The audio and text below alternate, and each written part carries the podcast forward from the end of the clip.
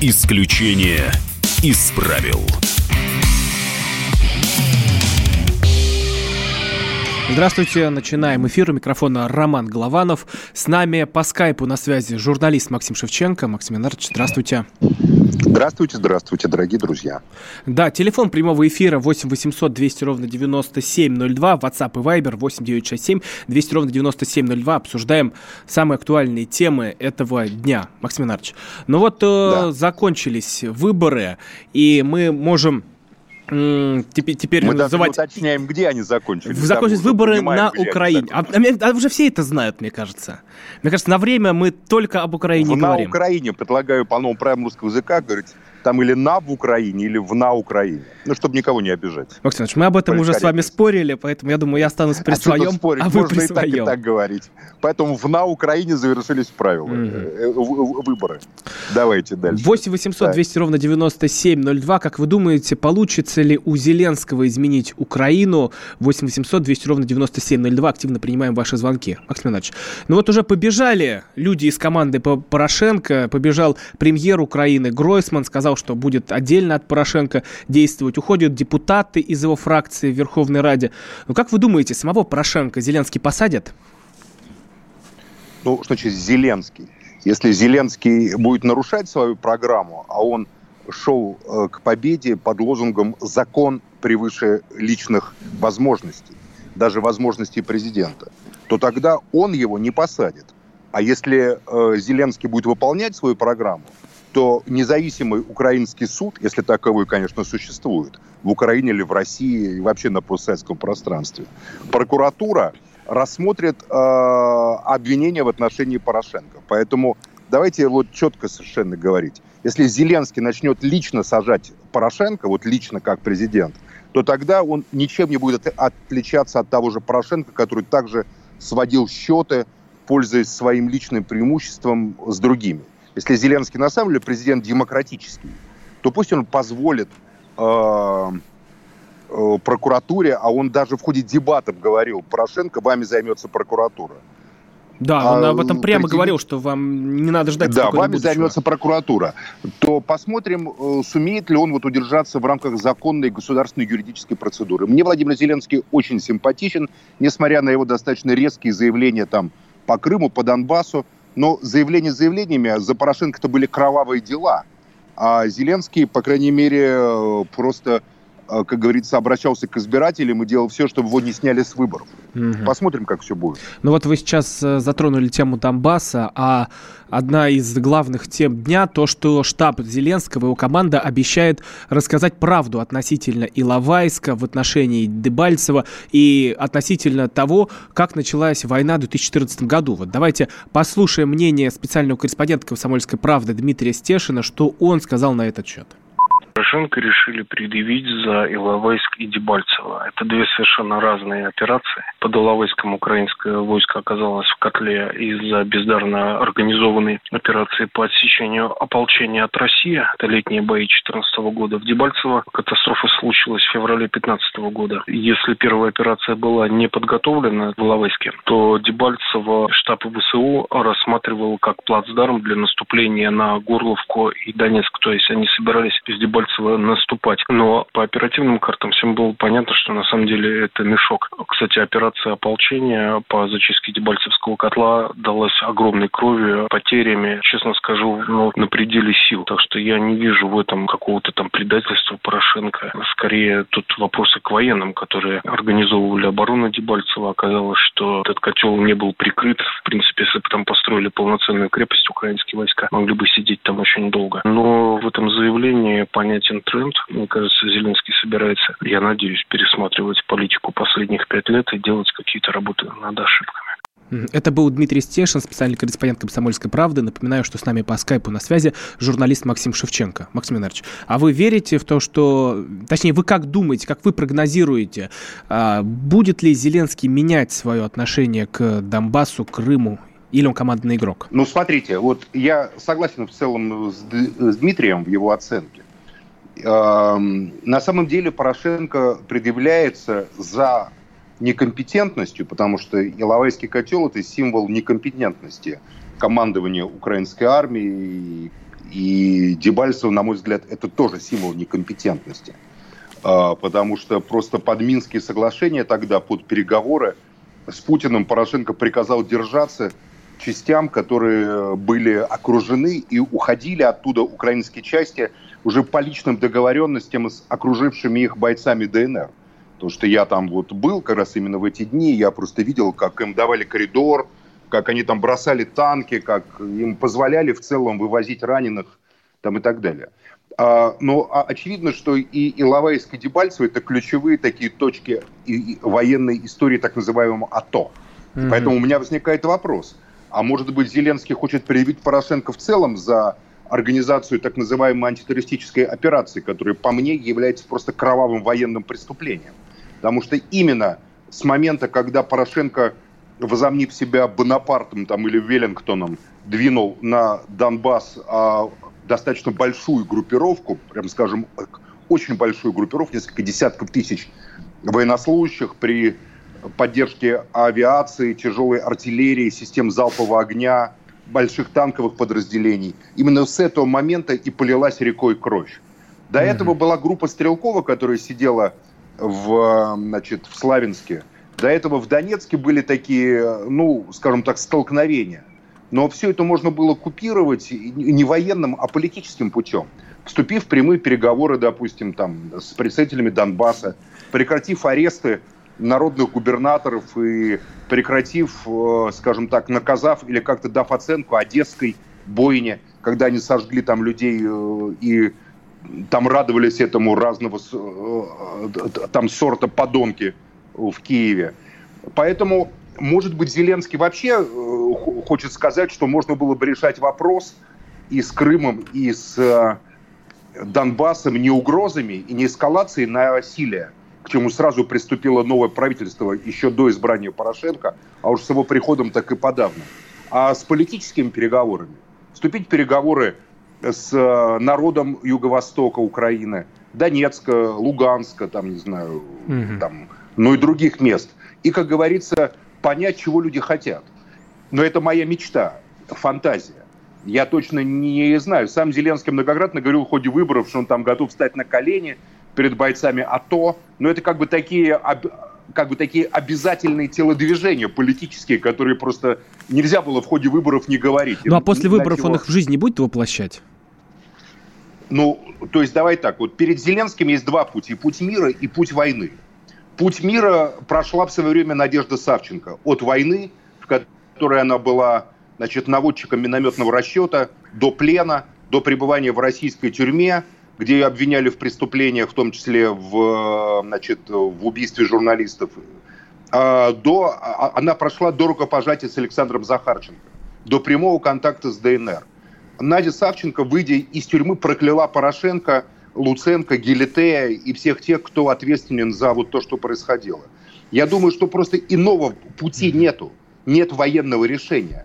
Есть только один путь – это начать прямые переговоры с Донецком и с Луганском. Ведь пока был Порошенко и сумасшедшая Ирина Геращенко возглавляла эти переговоры, они, они же просто всерьез не воспринимали этих людей. Они говорили, мы будем разговаривать только с Москвой. И вот если Зеленский скажет, ну хорошо, я буду разговаривать с Москвой, но и с Донецком и с Луганском тоже, вот это будет по-настоящему огромный прорыв. Знаете, ведь при всей моей критике Ельцина, Ельцин же нашел себе силы сесть за один стол с Зелимханом Яндарбиевым, что привело к прекращению первой чеченской бойни, страшной. Понимаете? А во второй войне Путин нашел в себе силы э, протянуть руку Ахмад Хаджи Кадырову, что тоже положило в итоге конец Э, э, страшной Второй Чеченской войне. Поэтому альтернативы этому нет. Я об этом писал и говорил еще э, летом 2014 года. Все равно киевской власти придется так или иначе признавать Донецк и Луганск субъектами переговорного процесса и вести с ними на равных диалог. Максим Иванович, э, у нас есть телефонные звонки, которых, кстати, очень много. Напоминаю, телефон эфира 8 800 200 ровно 9702. Звонок по всей России бесплатный. На связи по скайпу журналист Максим Шевченко, я Роман Голованов. Нам дозвонился Виктор из Улан-Удэ. Виктор, здравствуйте. Здравствуйте. Вы верите, что Зеленский сможет поменять Украину? Я точно знаю, что очень-очень-очень тяжела шапка Мономаха вот сейчас, в данный момент. Механизм полностью расстроен. И у него улыбка у Зеленского, и все шутки быстро пройдут, и месяцев через пять он схватится за голову. Вот это я точно знаю. А там как ему дадут? Не дадут. Это такой кошмар. Это просто-напросто. Я не знаю, что с ним будет через год. Вот это я точно знаю. Угу. Понятно. Спасибо большое, Виктор. Ну, ну, смотри, Роман, это я, вот это я не знаю, что я точно знаю, это, конечно, здорово сформулировано. Я, я абсолютно говорю без иронии, потому что это полностью отражает реальное положение. Но ведь запрос народа, проголосовавшего за Зеленского, 73%. И в отличие от, мягко выражаясь, не будем показывать пальцами какой страны, э, никаких манипуляций-то не было. Это свободный выбор народа, свободные выборы. И в каждом регионе Украины Э, никто не мухлевал с подсчетом голосов, как в марте 2017 года. Максим Иванович, мы продолжим обсуждать победу Зеленского, поражение Порошенко сразу после короткой паузы. Напоминаю, на связи по скайпу журналист Максим Шевченко, 8 800 200 ровно 9702. Исключение из правил.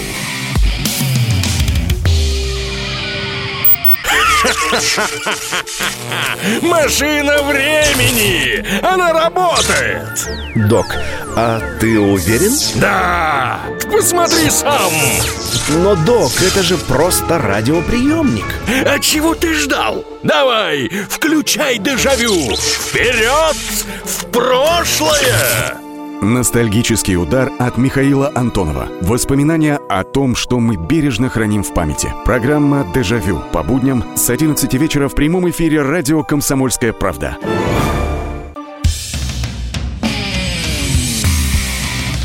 Исключение из правил. Продолжаем эфир. У микрофона Роман Голованов. На связи по скайпу журналист Максим Шевченко.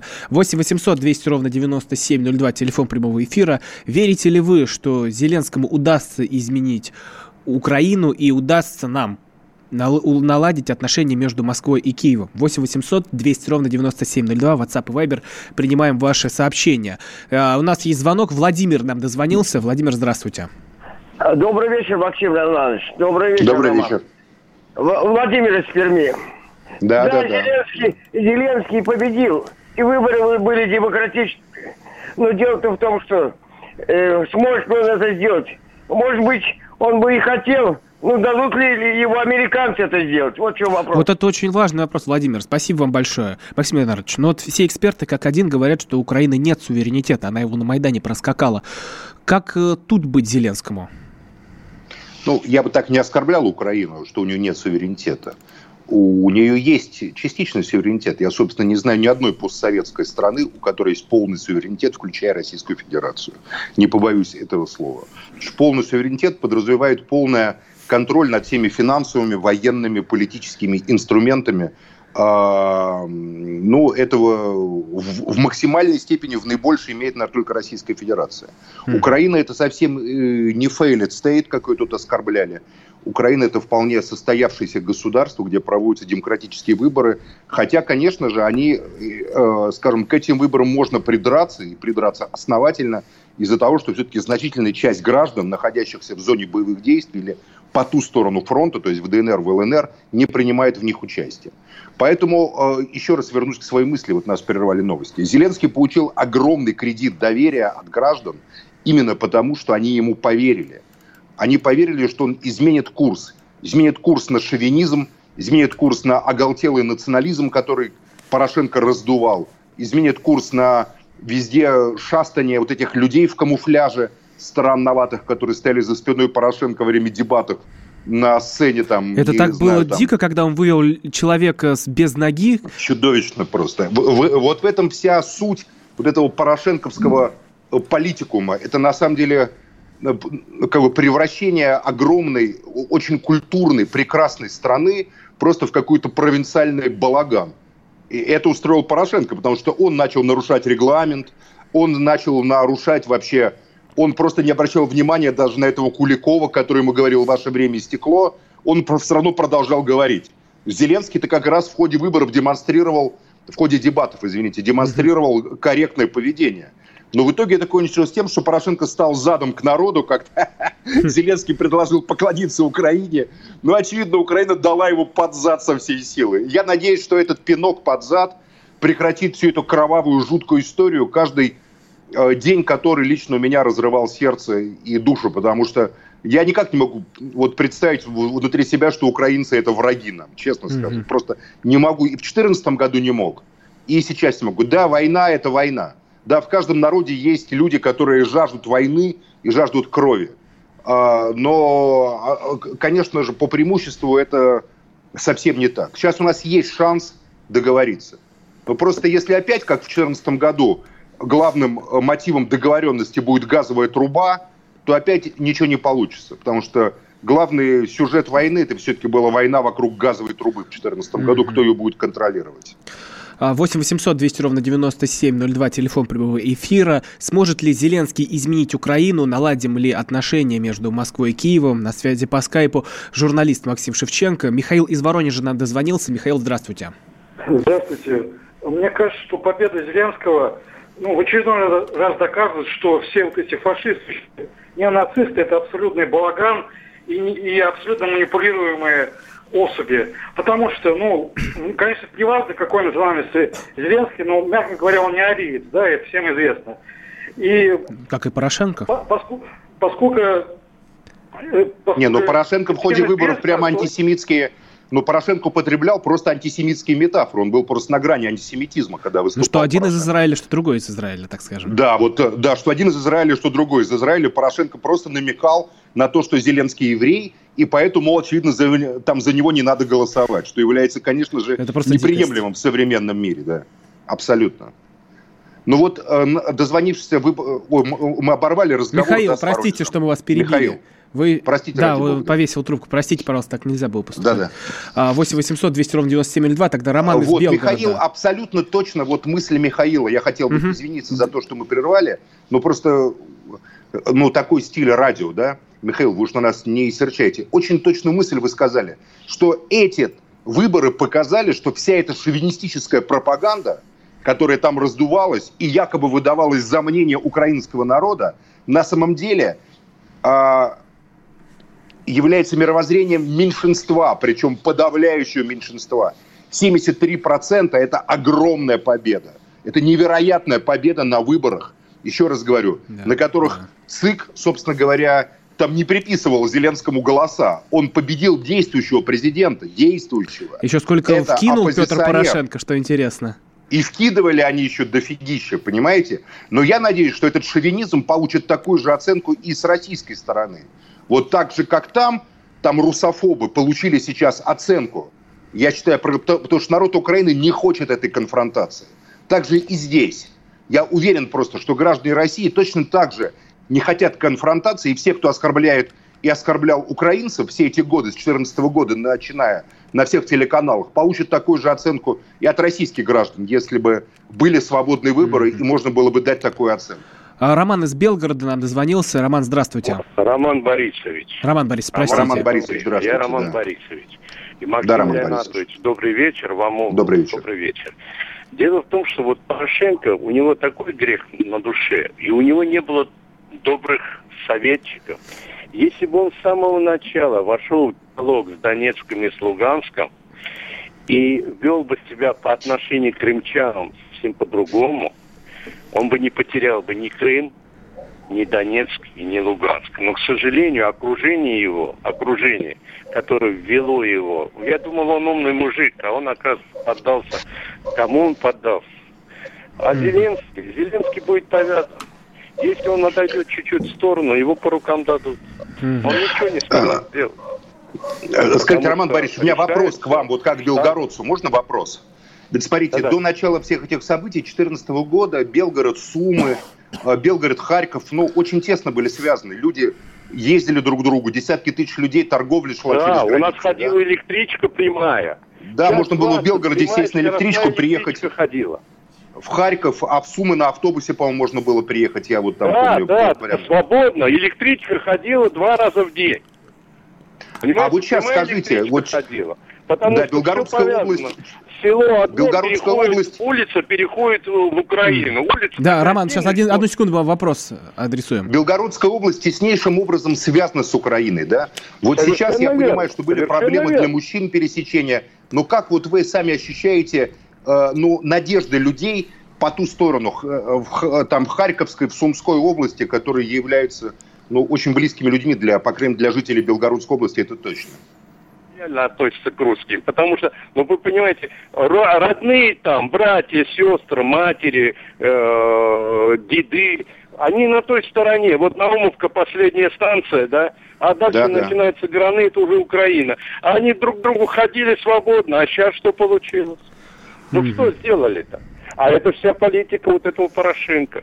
Я думал, он умный мужик, вроде бы такой серьезный, солидный был. Но неужели ему никто из его окружения не мог подсказать?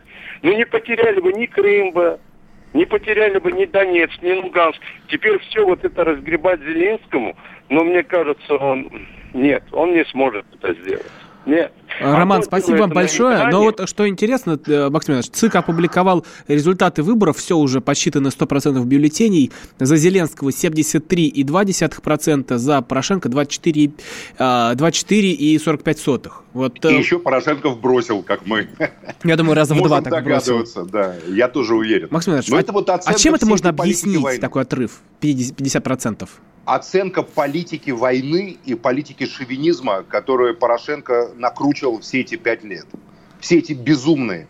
Я считаю, что арест Савченко, которая была очень популярна, и она вот, Савченко, ее метания такие от такого радикального национализма к диалогу к Донбассам, она не перестала быть украинской националисткой, он на самом деле гораздо больше соответствует душе украинского народа, такой романтической душе, да, чем вот такой прагматизм Порошенко, который держится за эти свои шоколадные конфеты и изображает из себя при этом, я не, не знаю, какого-то крупного военачальника. Я думаю, что Порошенко ждет судьба Саакашвили. Я очень на это надеюсь. Будет он прыгать по крышам гаражей, будут за ним гоняться, так же, как Грузия сегодня прокляла, значительная часть Грузии Саакашвили. Также, думаю, Украина проклянет Порошенко и всех, кто там с ним, Луценко, и, и всю эту группировку, которая довела страну до этой катастрофы. Но ведь Зеленский смог как... объединить всю Украину, что даже э, Запад был за него, там, ну, 55%. Ну, я вот со многим разговаривал, я бывал там в Европе, разговаривал с людьми Западной Украины.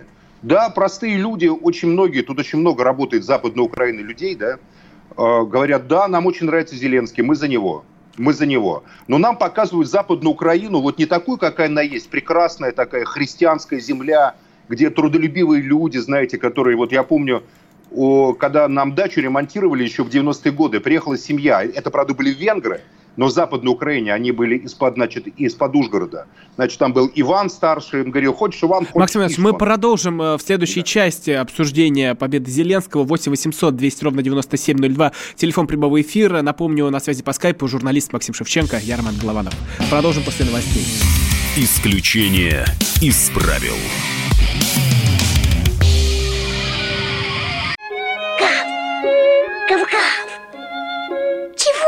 Чего тебе? Тише. Я придумал секретный язык. А зачем секретный язык, а? Чтобы мы могли разговаривать, а нас никто не понимал. Учитесь понимать своих питомцев. В эфире радио «Комсомольская правда» советы ветеринара Ильи Середы. Слушайте программу «Вот такая зверушка» каждую субботу с 5 вечера по Москве. Исключение из правил. Продолжаем эфир. У микрофона Роман Главанов. На связи по скайпу журналист Максим Шевченко. 8 800 200 ровно 9702. Телефон прямого эфира. Звонок по России бесплатный. Изменит ли Зеленский Украину? Сможем ли наладить отношения Москвы и Киева? 8 800 200 ровно 9702. Максим Леонардович, остановились на том, что Зеленский а. объединил всю Украину и Запад ну, тоже я рассказывал, Да, вот я рассказывал про западноукраинцев, собственно говоря. У нас их представляют часто как каких-то таких варваров. На самом деле это совсем не так. Это трудолюбивые культурные люди. Я рассказывал, что работала в 90-е годы у моего папы на даче семья из Западной Украины, они были венгры из-под Мукачева. Ну, вот мне говорил их старший, такой, такой высокий, по 2 метра роста был. Хочешь, говорит, зови меня Иван, хочешь, Иштван. А, и они, значит, у них было, вот они вставали в 5 утра, там работали, все что-то плотничали. И и у них было одно условие, говорит, мы в субботу работаем до 3 часов, а в воскресенье не работаем. Вот, и они спросили, а где у вас церковь ближайшая? Я говорю, ну там вот дальше вот в соседнем селе там есть церковь там действующий, километров пять. Говорит, хорошо. И они в субботу уходили в церковь и в воскресенье. И я его спросил как-то, Иван, а после церкви за стол садились, мы им накрывали стол, они в белых рубахах все такие, чистые, вымытые. Говорю, а ну вы же греко-католики, как же вот вы ходите, вот это же церковь-то православная. Он говорит, понимаешь, говорит Максим, когда мы там у себя под Мукачево, к нам папа ближе. А здесь, в Москве-то, патриарх московский, а церковь-то она одна. Вот это, на самом деле, сознание украинского народа, оно очень точно выражает. Если власть, если, допустим, Москва будет проявлять себя нормально по отношению к Украине, понимаете, угу. перестанет а, а, как бы украинцев врагами называть постоянно, то украинский народ очень потянется к Москве. Но в 2014 году я же ясно тогда написал даже статью такую. Мне иногда кажется, что российское телевидение просто проводит мобилизацию в Нацгвардию. С таким неприязнью, так оскорбительно говорили про украинцев – а все эти каналы транслировались тогда на Украине, что все это, как говорится, работало на отторжение от России. Будто, будто кто-то специально разрубал по-живому просто эти связи, и церковные связи, и человеческие связи, и так далее. Mm-hmm. Я уверен, что, что Украина всегда, как говорится, не хочет вот войны и вот хочет нормальной жизни, нормальных отношений. 8 800 200 ровно 9702, телефон прямого эфира. А, на связи по скайпу журналист Максим Шевченко, я Роман Голованов. Нам дозвонился Станислав. Станислав, здравствуйте. Алло, добрый вечер. Добрый вечер. Вы знаете, да, мне, добрый вечер. Мне кажется, да, э, мне кажется, э, наладить ситуацию там с Украиной, да и вообще с другими странами постсоветского пространства можно только если возобновить культурный обмен, об, а, э, обмен и э, взаимное перемещение граждан – Э, через доступные инфраструктурные э, авиа и ЖД перелеты. У нас даже в своей стране, грубо говоря, соседние регионы или через регионы, или Дальний Восток, или Камчатка, да мы никогда, многие там э, с Запада, никогда на Востоке не побывают, потому что цены перелета просто сумасшедшие. И там уже, 50 тысяч считайте, некоторые билеты. Без Украины мы уже разделена Россия, поделена на зоны. И я, например, никогда не буду на Камчатке. Хотя бы я с удовольствием бы слетал. Но цены туда сумасшедшие. Я с удовольствием бы и в Киев, и в Прибалтику. Но почему у нас такие цены? Почему у нас перемещение внутри страны или перемещение за границу сумасшедшие? Египет открыл в свое время э, дешевые туры, мы озолотили Египет, мы сами себя, Украину, э, друг друга можем озолотить, если только не будем, э, извиняюсь за выражение, препятствовать взаимному перемещению. Давайте mm-hmm. откроем тем же самым Давайте только не говорить слово «мы». Мы ну, мы с вами, мы с вами ну, все да, сделали ну, правильно. Согласен. Если бы государство мы, было мы. народным и социальным, а правящая в России Давайте, олигархия делает все, чтобы набивать себе карманы за счет нас. Да. И согласен, не мы, давайте, да, сама, ну кому нам, давайте обратимся, короче, к олигархам. Кому конкретно из олигархов написать письмо? К олигархам надо давайте... обращаться только на языке, на котором Зеленский обращался к Порошенко. Вот он нам показал, ну, как давай. надо разговаривать с олигархами. Давайте К тебе, ну, кстати, вот, прокурор. вот, вот спасибо вам большое. Мы подошли к очень интересной теме, когда э, Зеленского воспринимали на Украине, да и воспринимают сейчас, как Голобородько. Это герой из «Слуги народа». И вот как вы думаете, Максим Леонардович, а пойдет он по его пути? Ведь не просто так сериал вот снимался, что... Ну, при... давай, во-первых, Ром, начнем с того, что пусть российское телевидение найдет себе силы и смелость показать «Слугу народа» в России. Я думаю, это будет очень полезный сериал, особенно в преддверии выборов 21-24 Но у нас года. есть такой же домашний арест. А, нет, не такой же совершенно, поверь мне. Совершенно не такой же. Поэтому вот давайте, чтобы обсуждать «Слугу народа», надо его посмотреть. Я-то его смотрел в Ютубе. Ну, то есть там, оказывается, голов... Голобородько, Зеленский от охраны, от пере... переезд правительства устраивает.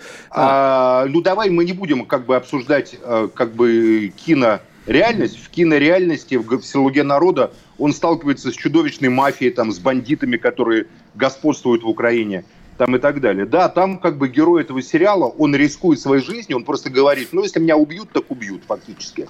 Ну, ничего страшного, зато я послужу своей родине. Это такой как бы идеалистический образ честного политика, честного руководителя. Будет ли таким Зеленский? А Но от охраны нельзя отказываться в современном мире, потому что современный мир... Охрана это, это ладно, мир, котором... а вот чиновники, как он с ними общался? Ну, мне хочется в это верить. Мне хочется верить, Владимир Зеленский так достойно держался на дебатах против наглого поведения Петра Порошенко, что я лично верю, что он не просто актер, который вот играет какую-то роль, а что он на самом деле человек, который, как он говорил про себя, парень из Кривого Рога, да? А Кривой Рог, между это очень жесткое место.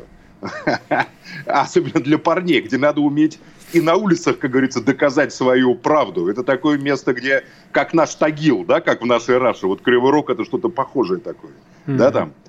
Вот, э, там, там струей разбивают унитазы, как помнишь, там шутили. Да, как э, там, Дулин, как говорится, крутые, крутые ребята, Дулин. Да, крутые ребята, да. Поэтому, э, собственно говоря, ну, надеюсь, что у него получится. Я лично очень хотел бы, конечно, с ним сделать интервью, узнать, поближе, кто это такой. Я думаю, это невозможно для российского журналиста сейчас будет пока еще. Но, может быть, мы доживем и до этого. Но я искренне желаю Украине под руководством Зеленского или под руководством еще кого-либо э, ну, мира и процветания. По и крайней мере, если нас Зеленский слышит, мы пригла- приглашаем его на интервью в программу «Исключение из правил». Дадим, ну, дадим может микрофон. Быть, он нас и не слышит, но, по крайней мере, мы надеемся, что, может, ему передадут. Интересно, какая сейчас паника происходит в украинском посольстве в Москве.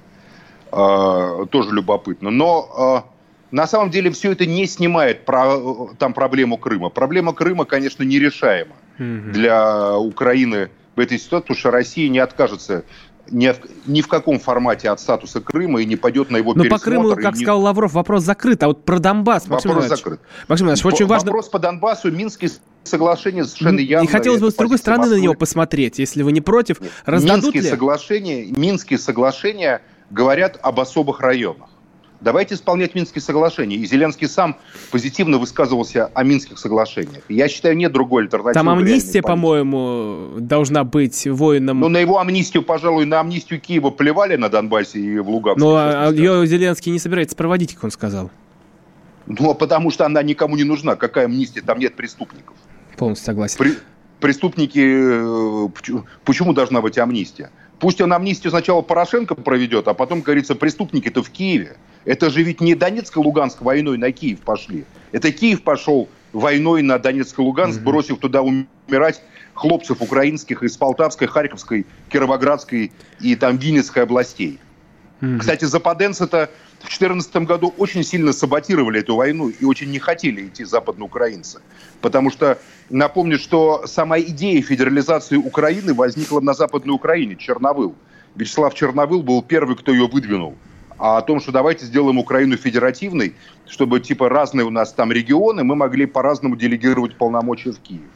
Mm-hmm. Говорят, что именно из-за этого Черновыл это и убили, из-за того, что он был одним из лоббистов идеи федерализации. но вот в Донбассе особых надежд на перемену власти в Киеве не возлагают. И вот наш корреспондент э, «Комсомольской правды» пообщался с дончанкой, матерью ополченца, зовут Галина, фамилию ну, не будем называть по понятным причинам. И вот она рассказывает, как в Донбассе ждут того, что Россия раздаст свои паспорта. Давайте услышим ее мнение. Я очень рада, что сейчас очень многие пишут, что хотят выдавать российские паспорта людям, которые проживают на Донбассе, ДНР и ЛНР. Хотят вернуться все домой, потому что те люди все остались, это русские люди. Они, мне кажется, 70-80% спят и думают, чтобы очутиться дома под родным крылом, так же, как и Крым. Я очень надеюсь на это, что Россия нас защитит и возьмет под свое крыло, чтобы мы, мы были дома, так как и Крым. Мы все хотим домой, потому что у нас русская душа. Ну, конечно, очень обидно, то, что с Украины такое сделали, с украинским народом. А, Максим Иванович, вот и очень много у меня таких синхронов, таких мнений. мнений. У меня их нет, очень много. Это... Я, если мы будем их включать, они будут идти до конца эфира. Это, это одно из мнений. Очень многие жители ДНР и ЛНР и, и имеют родных, близких, Э, любимых по ту сторону фронта в Украине. Их с Украиной очень много связывает тоже. Поэтому я думаю, что это не э, мнение, которое нельзя считать полностью репрезентативным. Такие тоже идеи есть. Но если Россия начнет раздавать сейчас паспорта жителям ДНР и ЛНР, это приведет к эскалации войны. Могу сказать, это точно. Вот это уже э, будет как бы грань, через который, за которой мира договоренности с Украиной не будет. Мне кажется, Нет, этот вариант олигархи... был на, на победу Порошенко предусмотрен. Ну да, наши-то олигархи, безусловно, все равно будут торговать с Украиной, как туда потоки денег шли в момент и истребления жителей Донецка и жителей Украины, так они и будут идти, я так думаю, до тех пор, пока в России нормальная власть не установится народная. Вот, поэтому я что еще хочу сказать про вот ДНР и ЛНР. Угу. Мне кажется, что самым сильным ходом Зеленского сейчас, вот самым сильным, было бы назначение Надежды Савченко, уполномоченной по переговорам с Донецком угу. и с Луганском. Она доказала, Надя, что она способна э, прыгать выше головы. Максим Иванович. Геращенко, Геращенко вот на это, просто гнать Вот на этом мы ставим точку в теме Украины, переходим к нашим внутренним делам, к нашей внутренней экономике. Максим Шевченко с нами на связи. Продолжим после короткой паузы. Исключение из правил. Товарищ адвокат! Адвокат! Спокойно, спокойно. Народного адвоката Леонида Альшанского хватит на всех. Юридические консультации в прямом эфире. Слушайте и звоните по субботам с 16 часов по московскому времени.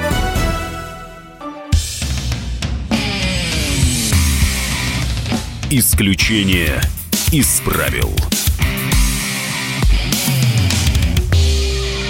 Продолжаем эфир. Микрофон Роман Голованов. На связи по скайпу журналист Максим Шевченко. И вот я сейчас прочитаю новости, а не анекдот.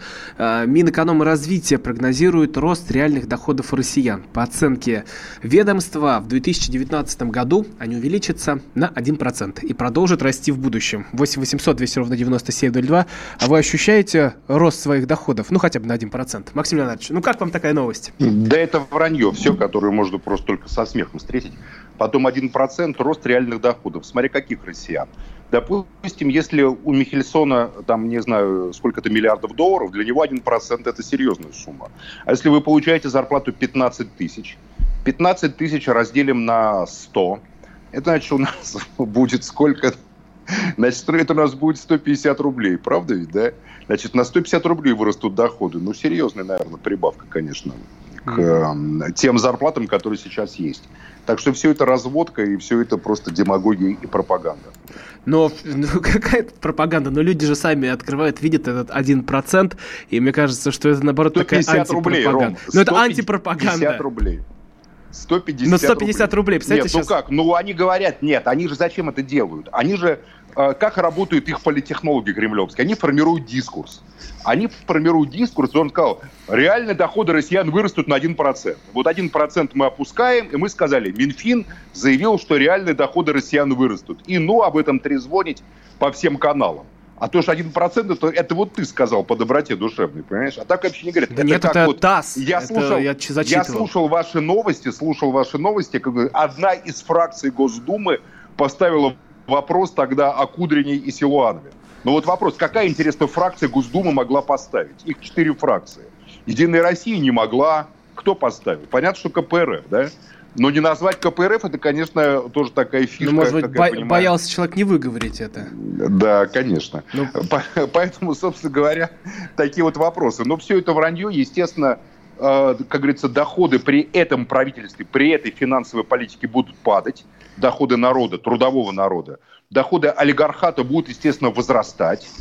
А, их доходы будут расти, они, они будут там купаться в инвестициях, собираться на баснословно дорогие, бессмысленные форумы в Сочи, в Санкт-Петербурге или в Ялте, сидеть там, селиться в шикарных отелях за баснословные деньги, на только деньги, которые там от одного этого форума тратятся на него, наверное, можно было бы содержать какой-нибудь регион российский в течение нескольких лет, я так думаю. Mm-hmm. Поэтому что там? Они устроят для себя сытое, довольное, хорошее государство, в котором они ни в чем себе не отказывают. Они это узкая группа людей, mm-hmm. которых поддерживают партия «Единая Россия» и частично ЛДПР.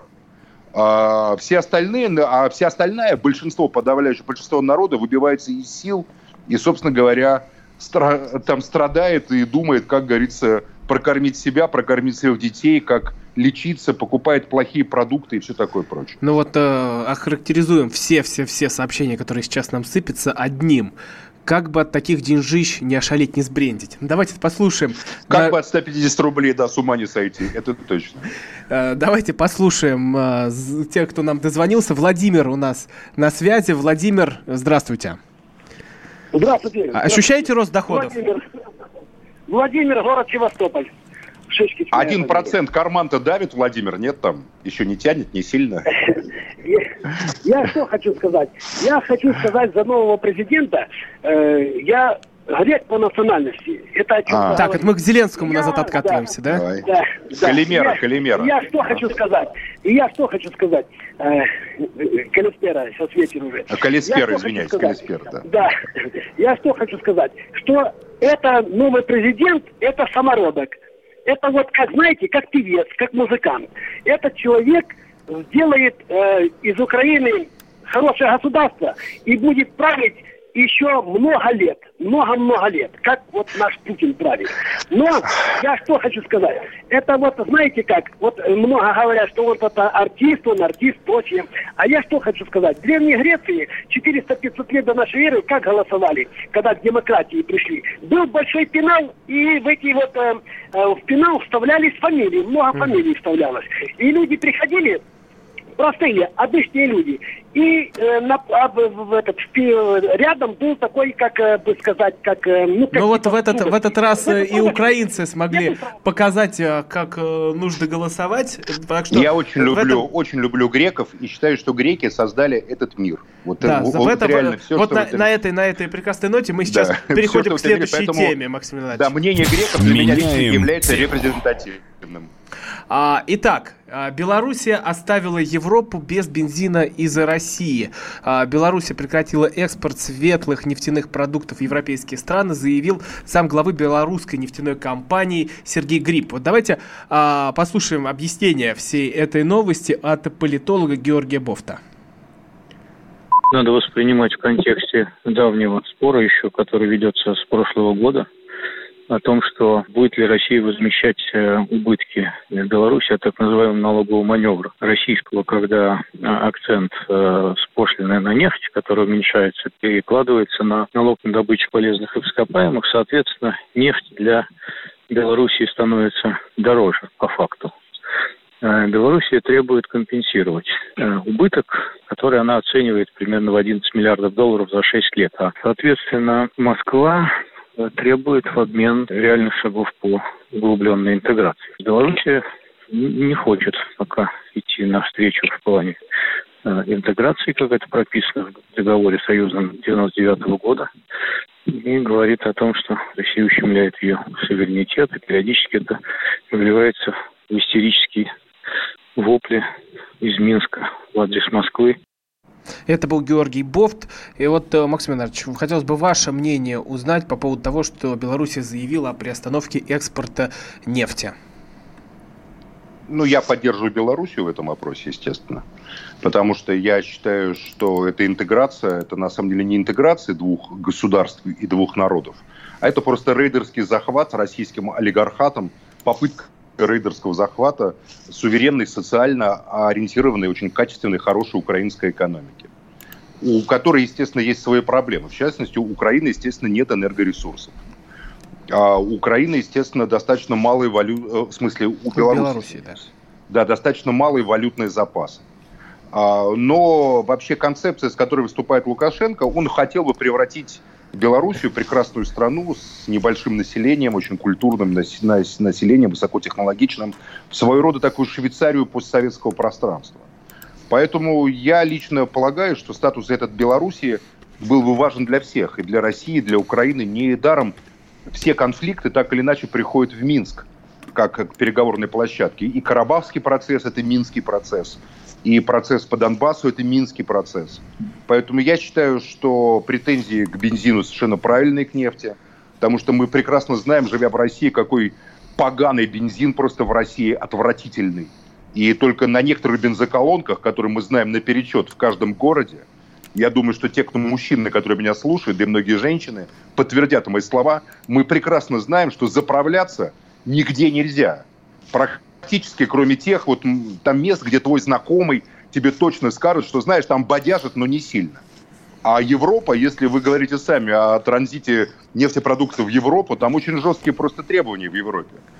Туда невозможно как бы поставлять тот разбодяженный бензин, который в России почему-то считается за нормальное такое топливо для движения автомашин, после которого катализаторы вылетают у любой японской или европейской машины там через какое-то короткое время уже эксплуатации. Поэтому, плюс к этому, а, еще раз говорю, Беларусь это государство социальное, социально ориентированной экономикой.